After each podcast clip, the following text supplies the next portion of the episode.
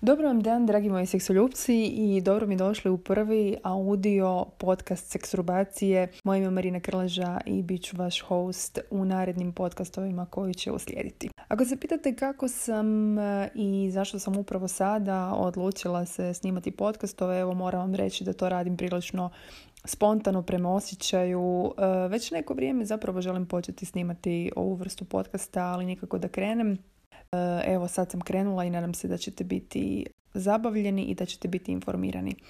E, u prvoj epizodi podcasta govorit ću o nečemu što sam i sama pratila, a to je bila emisija Brak na prvu na RTL-u o kojoj sam željela napisati kolumnu, ali s obzirom na to da već pišem kolumnu za Femina HR, nekako sam osjećala da bi možda podcast bio e, bolja solucija za to. Imam i YouTube podcast, e, njega u zadnje vrijeme baš ne snimam zato jer najiskrenije malo mi teže pada to sređivanje za YouTube i ta šminka i sve to. E, mislim da će mi zato audio podcast biti puno nekako praktičnija solucija. Međutim, nadam se da vam neće biti ni malo manje zabavna i informativna. Prije nego što krenem govoriti o nekim stvarima koje su mi bile možda malo čudne, u emisiji Brak na prvu. E, vjerujem da niste možda svi pratili tu emisiju. Ja obično e, jako volim pratiti sve što se događa u društvu u kojem živim. Iako naravno živim u Hrvatskoj, e, puno više pratim svjetska događanja nego Hrvatska, ali s obzirom na to da sam građanin Republike Hrvatske i da sam hrvatske narodnosti, E, bitno mi je uvijek znati što se događa u e, mojoj zemlji, u mojoj državi i na političkom nivou i na socijalnom nivou i na svakom drugom nivou. Dakle, trudim se uvijek biti odgovorni građanin, odnosno građanka, kako bi moje kolegice feminiskinje rekle. E sad, s obzirom na to praćenje svega, bila sam jedna od onih e, oduvijek koja nije imala problem s priznavanjem da gledam Big Brother svojedobno i da pratim uvijek mlade njihove trendove, kako razmišljaju, što osjećaju i tako dalje. I radeći u osnovnoj školi i srednjim školama 8 godina, Uvijek sam bila u doticaju s mladima, još uvijek jesam. Zapravo godine smatram da uopće nisu važne za čovjekov razvoj. E, mislim da svi možemo biti jednako mladi u starijim godinama i jednako stari u mladim godinama, ovisno o tome kako se osjećamo i e, što radimo. Kao što sam gledala Big Brother, tako sam gledala Brak na prvu. E, ne samo zato što sam to nekako ciljano radila, ne, baš onako mi je nekako slučajno dospio pod oko, a s obzirom da sam u to vrijeme, evo bila je ta korona, bila sam dosta doma, bila sam prilično sama i ovoga bez obitelji, e, tako da e, nekako mi se nametnulo to da mi evo televizija bude prijatelj u nekim trenucima, iako televiziju ne gledam uopće, e, više sam na YouTube-u, više sam na evo nešto pratim malo HBO, Netflix i tako dalje, nevažno. Uglavnom, brak na prvu mi se učinio za početak jednom reprezentativnom smjernicom hrvatskog društva i osim toga RTL mi je nekako televizija koja mi je najnormalnija u Hrvatskoj, e, koja je najnezavisnija, iako naravno to je komercijalna televizija, međutim onako su blago lijevi i nekako su najrealističniji, nisu toliko senzacionalistički ko recimo Nova TV ili nisu opet toliko politički uniformirani kao naše državne televizije, naša državna televizija, dakle HRT. E, tako da je to televizija koju nekako s kojom se mogu najviše poistovjetiti, iako kažem ne volim se uopće poistovjećivati ni s televizijama, ni s, e, više s radijima, nego samo odabirem svoje sadržaje, a evo sad ih e, u slučaju ovog podcasta i stvaram. Vratimo se emisiji Brak na prvu. E, radilo se dakle o, o nekakvom spajanju na prvu ljudi koji su ušli u brak, dakle oženili se, odnosno udali se. E, to naravno nije bio pravi brak s formalne strane, ali je bio e, za potrebe šoa i zajednički život nakon toga koje je trajao dva ili tri tjedna ako se ne varam. mislim da je bilo pet ili šest parova, tako nešto, možda sedam, ako se ne varam, maksimalno sedam i spajali su ih na osnovu nekakvih njihovih karakteristika koje nisu otkrili. Radilo se o parovima između 27 godina i 65 recimo, tako negdje je bio opseg e, godina. I ljudi su bili relativno u redu, dakle sudionici tog šoa. Međutim, kao seksualna edukatorica ne mogu, nije mi moglo ne e, proći kroz misli kad sam gledala taj show. Jedna vrlo bitna stavka, a to je da su muškarci u show ušli da bi što prije između ostalog nekoga odveli u krevet, možda ne svi, ali dosta njih, iako oni to nisu rekli otvoreno, ali se to dalo naslutiti iz njihovih uh, radnji. A žene su ušle u show u nadi da ih niko neće pitati za seks, a kamoli da će morati tako nešto pod navodnicima odraditi. I tu sam kao osoba koja jako promišlja o društvu i međuljudskim odnosima se zapitala, ajme meni, zar se zaista vraćamo na ona vremena u kojem su muškarci bili isključivo lovci, a žene lovine, u vrijeme u kojem su muškarci isključivo subjekti, a žene objekti. Zar seksoteka nije u ovih 4-5 godina postojanja postigla barem nešto da se stvari promijene nabolje.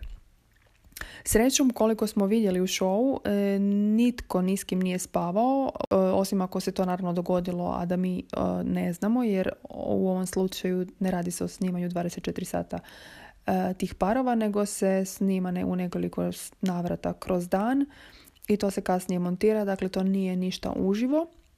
Međutim, jako mi je bilo čudno to što nijedna, tamo nije bilo nijedne žene koja je tjelesnost i na seksualnost gledala kao na nešto što ona želi od muškarca.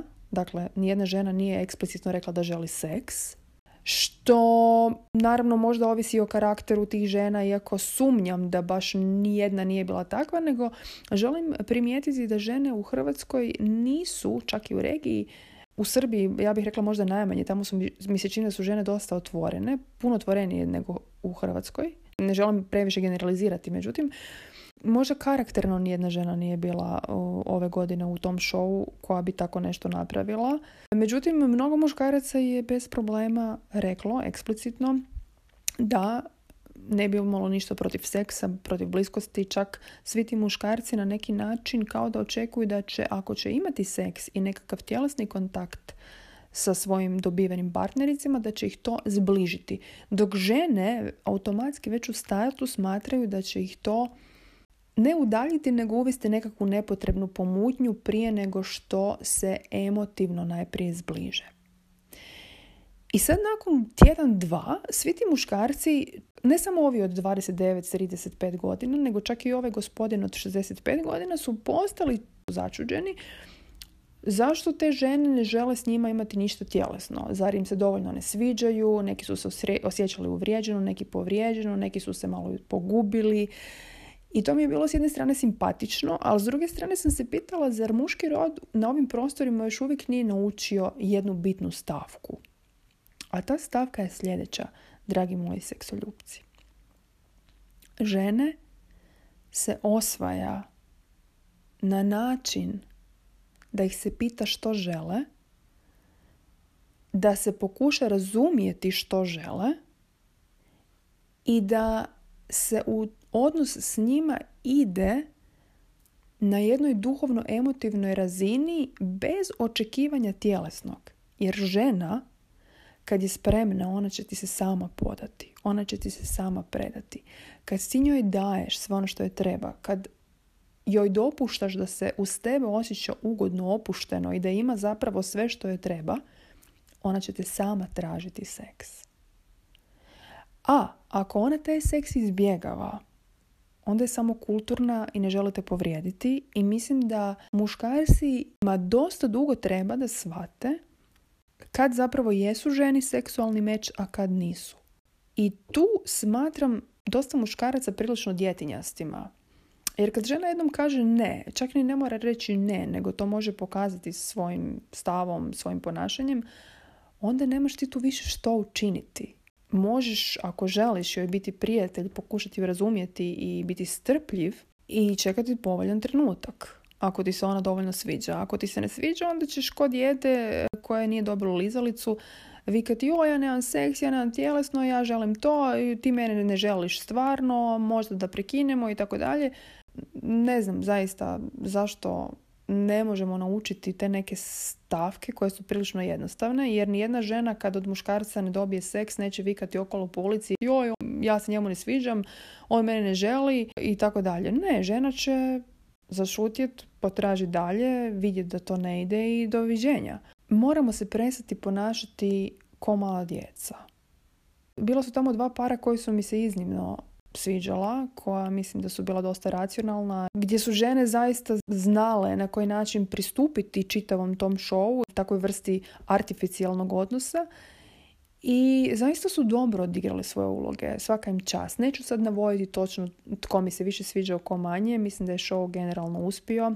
Dakle, stručnjaci, to su bile tri osobe, tako su ih nazvali, e, jedan psiholog, jedna književnica i jedna vlasnica agencije za spajanje parova, su ih na neki način pratili i davali savjete. E, iako ja mislim da su možda oni svi isto nekako očekivali možda malo previše da se oni slože pod svaku cijenu, što naravno i je bio cilj tog showa. Međutim, nije to baš išlo uvijek glatko, što je naravno i razumljivo, jer bilo je zaista jedno ili dvoje ljudi u tom šovu koji su bili vrlo problematični i sumnjam da bi jedna normalna osoba s njima mogla imati bilo što. Tako da ja osobno e, bih rekla da su žene u tom šovu pokazale više humanosti, više empatije, više požrtvovnosti i više razumijevanja za ljudski rod generalno Mislim da bi se muškarci u sljedećoj epizodi trebali ugledati na žene, biti strpljiviji i pitati ženu što žele. Isto kao i žene muškarce. Vi ako ste u bilo kojoj vrsti odnosa, u braku ili u vezi i živite sa osobom koju volite, zašto se svaki dan ne biste probudili i pitali tu osobu ljubavi što želiš da danas učinim za tebe? Što bi te učinilo sretnim? Naravno da smo mi sami ti koji se trebamo kroz dan učiniti pone prije sretnima i biti zadovoljni sami sa sobom. Međutim, ako već živimo s nekim i ako ta osoba vam nudi nešto sebe, svoje vrijeme da bi vas usrećila, slobodno joj komunicirajte. Mene oduševljavaju parovi koji se ujutro probude i koji ima prvo što naprave je ne uzimanje mobitela, ne odlazak na doručak i svako svojim poslom, nego koji zajedno odmeditiraju u tišini, bilo samostalno, bilo zajedno, i uniđu u sebe svoju dušu i zahvale na svemu onome što imaju. Na ljubavi, na miru, na krovu nad glavom, na hrani koju jedu i tako dalje. To su parovi budućnosti. Parovi budućnosti su pone prije duhovni prijatelji, a kad si ti s nekim duhovni prijatelji i kad toga nekog razumiješ, onda dolazi i sve ostalo, uključujući i seks. Seks nije ultimatum, on je jest važan, vrlo važan sastojak svake veze, pogotovo u mladosti. Ovisi naravno neki ljudi puno prakticiraju seks u trećoj životnoj dobi, međutim mislim da trebamo ići pone prije jedni prema drugima kao duhovno emotivna bića, onda će ovo tjelesno doći samo od sebe. Jer e, žene nisu nimalo manje orgazmičnije nego muškarci i nimalo manje ne vole seks nego muškarci, čak što više žene su i orgazmičnije od muškaraca i e, češće im treba seks i vole seks jednako kao i muškarci, međutim trebate stisnuti prave gumbiće, trebate se vi njima svidjeti i trebate ih pone prije razumjeti. Svaki čovjek koji kaže ja ne mogu razumjeti žene i koji od toga digne ruke, nisam sigurna može li ikad biti sretan. Vi među ženama trebate imati i prijateljice i partnerice i na kraju dana pokušajte razumjeti vlastitu majku jer potpuni smo nekako kad e, smo svi zajedno u sinergiji, kad nismo samo muškarci i samo žene. Ovo nije nikakav rat spolova, niti bi trebao biti, čak što više žudim za danom kad se nećemo mjeriti i sagledavati jedni druge prema spolu, nego kao bića koja zrače vedrinom, srećom, dobrotom, zahvalnošću i svim onim lijepim što nam može pružiti život. Eto, dragi moji seksoljupci, ovo je bio prvi podcast, audio podcast Seksrubacije. Moje ime je Marina Krleža. Hvala vam što ste me slušali i e, vidimo se uskoro nekom drugom prilikom. Odnosno čujemo se. Lijepi pozdrav.